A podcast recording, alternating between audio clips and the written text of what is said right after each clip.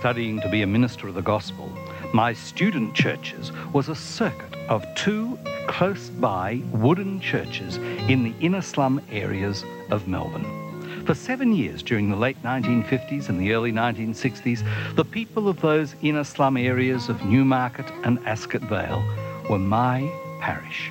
From the age of 18 through to 25, I lived and worked among some of Melbourne's worst slums while I attended theological college and university prior to my graduation and ordination.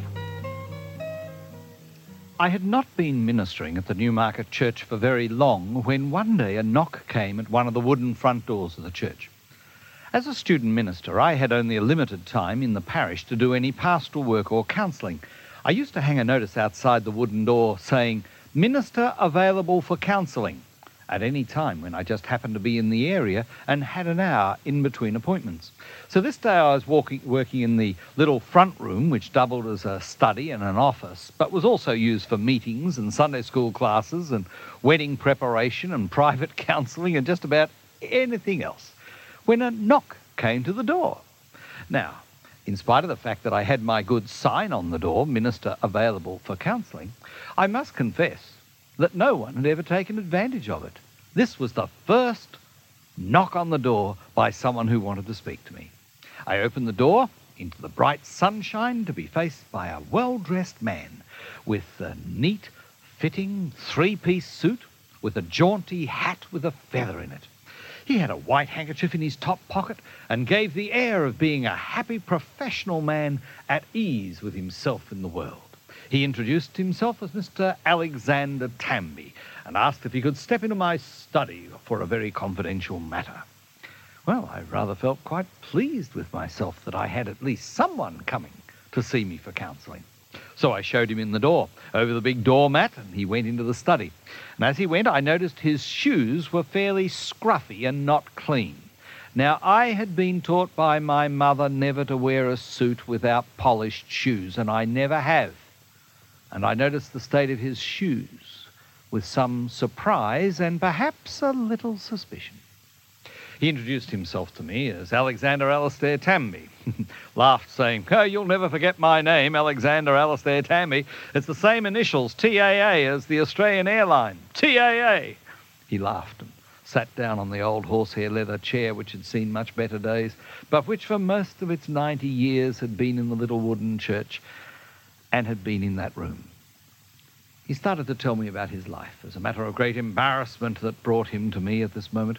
He showed me a number of references that had been written by businessmen and ministers, written on the backs of their business cards.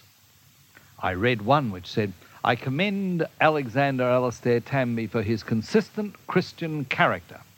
And that card came from a Church of England clergyman. Another card said, I've employed Mr. Alexander Alastair Tamby and find him trustworthy and loyal. And that came from an estate agent. Well, I read the cards he proffered with some in- interest.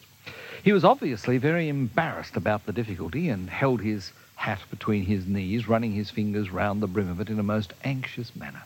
He told me that he had never before been in such a difficult and embarrassing position. Over the years, he had helped many clergymen and had been a member in several churches, particularly in a country town where he had lived for most of his life. But now, having shifted to the city, he discovered himself in this most embarrassing situation. The thought flitted through my mind that he might have just discovered he had one of those dreadful sexually transmitted diseases or something. It really was embarrassing. He went on to explain, however, that he had purchased a house not far from us, and he mentioned the name of the street.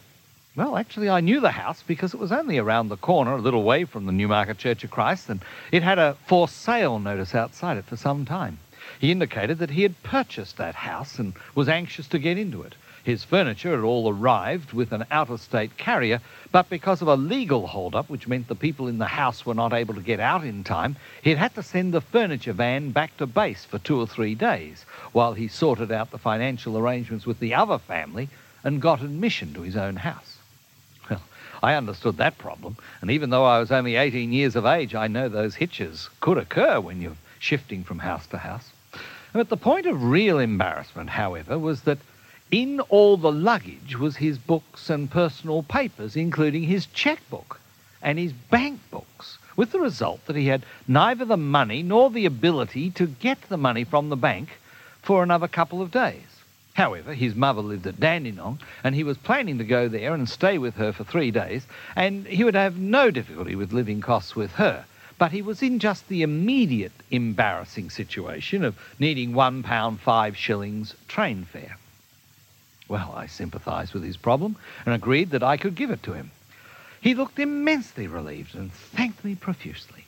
I then explained to him that I was in the situation where one pound five shillings was actually a vast amount of money to me, and I didn't actually have that much cash with me.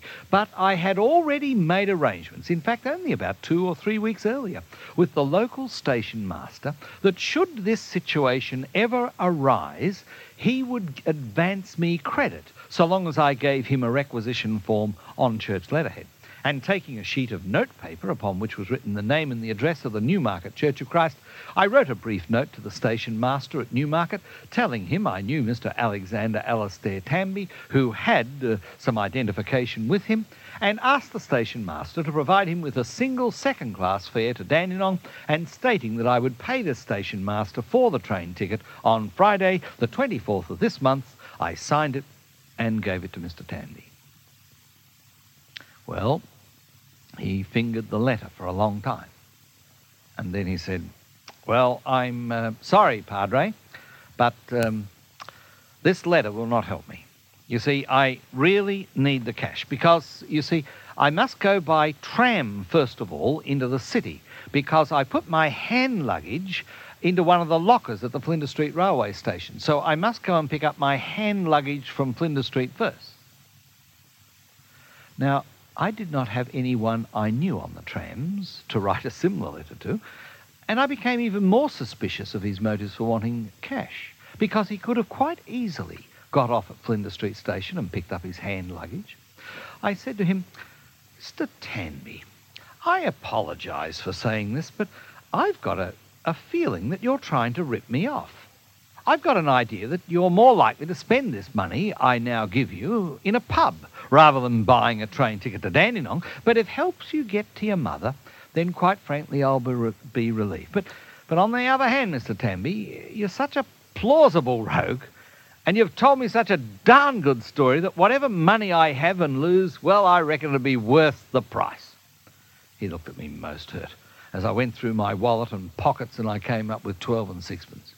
He looked at me and he said, Padre, how could you say such a thing? I would never lie to you. I swear by Almighty God that every word I've told you this day is true. May God strike me dead if I've ever uttered a word of a lie. And his words were so forceful and so sincere and so powerful that I actually felt ashamed that I'd even questioned his integrity. So I dug around the corners of my pockets and put together the twelve and sixpence. And then, as he was leaving, he said, Oh, by the way, could I have your card with your telephone number on it so I can ring you and tell you how I'm getting on? And, and I'll tell you, as soon as my furniture is shifted in, I'll be round here to worship God every week, come the first Sabbath day. Mark my words. I took one of my newly printed cards which announced that I was the pastor of the Newmarket and Ascot Vale Churches of Christ. But across the back of it, I wrote Ring me in any time of need. I did not believe in leaving a blank card which could be filled in by someone else, as I guessed his other cards had been filled in. Well, he dipped his hat to me and went off walking down the street towards the tram line with a jaunty air. I decided I'd follow him.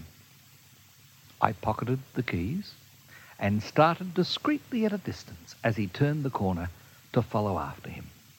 I set off after him down the road. I followed him down Flemington Road. I stood behind a wide old elm tree. And to my embarrassment, he stood at the tram stop and waited till tram 14 came along, which would take him into the city, where his hand luggage was in the locker. The tram stopped, and a couple of ladies got off, and he stepped out towards the tram. And then deviated behind the tram. And the tram took off without him, went on its way without him, but he walked straight across the road into the swinging doors of the Doutta Galla pub. I watched him go into the bar and then turned and walked back to the church. I had been right.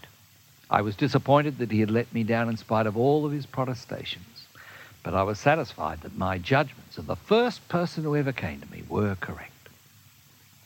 That night, quite late, someone called to me from the upstairs window of the student accommodation at the College of the Bible in Glen Iris. He called out my name several times. This was the poor student who had the worst unit in the whole college. He had the flat next door to the one telephone for students. I was downstairs in a newer part of the building. However, I heard my name being called, pulled on my dressing gown and slippers over my pyjamas, and went in that early hour to answer the student phone that served all 60 young student ministers in the college. The voice over the other end uh, coughed and apologised for disturbing me in the middle of the night. He introduced himself to me as Sergeant of Police at the Newmarket Police Station. He asked me, did I know a Thomas Alexander Archibald? I thought and said, no, I don't know anybody by that name. And then he said, do you know Alexander Augustus Toplady? And I again replied, I didn't know anybody by that name. Then he said, Do you know any of the following four men? Aram, Adam, Thomas. No. Albert, Abbott, Tenterfield. No. Arthur Taft Abramson. No. Alan Agnew Taylor. No, no, I, I'm sorry, Sergeant. I, I'm sorry, I don't know any of those men at all. And the sergeant continued, Well, it's not any of those men, uh, because you see, they're all the same man and all of his names have the initials AAT or TAA, the same as the Australian National Airline. And I replied, Oh, I do know a man by that name, Alexander Alastair Tamby. And the police sergeant replied, Oh, so that's the name he used with you, is it? Well, look here. Uh, one moment. Just let me look at this. Uh, ah, yes, here it is. Here it is. It's also on the list. This man that you know is a notorious con man, wanted in three states for fraud and deception. We arrested him this afternoon in the Doutta Galla Hotel. He was making a bit of a disturbance, and we brought him back here to the cells. I told the police sergeant that I'd met him briefly earlier that day and I'd lent him 12 and sixpence. I said to the police sergeant, But why are you ringing me about this man? I, I, I don't really know anything about him except that he'd apparently bought a house that was for sale nearby to the church. Oh, he used that old story with you, did he? Oh, he's never bought a house. He doesn't own a thing. He's made his living for years just getting people to lend him money. We've had him on our list for a long time. Well, I've rung you because he needs your help. I replied to the police sergeant. Well, to be perfectly honest, I haven't had much experience of helping people like Mr. Tamby. I'm only a student minister and I've only been at the church there at Newmarket for a few weeks. But if I can help, uh, well, I, will do what I can. But honestly, I, I don't know what I can do. What, do you suggest I do? D- does he need bail? I, I mean, I, I'm only a student minister. I don't have enough money for bail. The police sergeant laughed. Ha! No, he doesn't need bail, but you can help him with more than that. I said, Well, if it's not bail, what can I do? And he said, You can bury him. Bury him? Yeah. We found him dead in his cell about two hours ago. The police doctor has just been and confirmed that he died of a heart attack. He'll probably need you to conduct his funeral. I suddenly remembered his awful oath. God strike me dead if a word of what I said to you has been a lie. Ooh, I hope God didn't strike him dead. I said to the police sergeant, But why have you rung me? The sergeant said, Because he was in the pub, drunk, he was causing a disturbance, the publican called us, and when we found him, he had your card in his hand. And on the back of it, you had written, Ring me in time of need. And I guess this is a time of his last need. Will you be able to bury him? Well, it was a time of need, and two days later a funeral was attended only by an undertaker, his assistant, the gravedigger, and myself in a lonely part of Fawkner Cemetery, the mortal remains of Alexander Alastair Tamby, or, or was it Alastair Augustus Toplady, or, or Aaron Adam Thomas, or Albert Abbott Tenderfield, or Arthur Taft Abramson, or Alan Agnew Taylor, or whoever he was. We committed him to God who just understood him when he entered into eternity. Well, it's been an interesting end to an unusual day. When I first hung my sign outside the door of the Newmarket Church of Christ, telling the world in general that they could come in because I was available for counselling.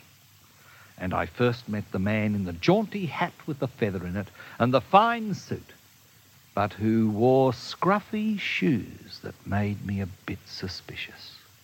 I never guessed how that day would end up when, after finishing my work in the church, I headed out towards the heavy air blowing from the abattoirs and started my motorbike and headed back towards the College of the Bible to train as a young minister, thinking of my meeting with one of God's children in the slums of Newmarket.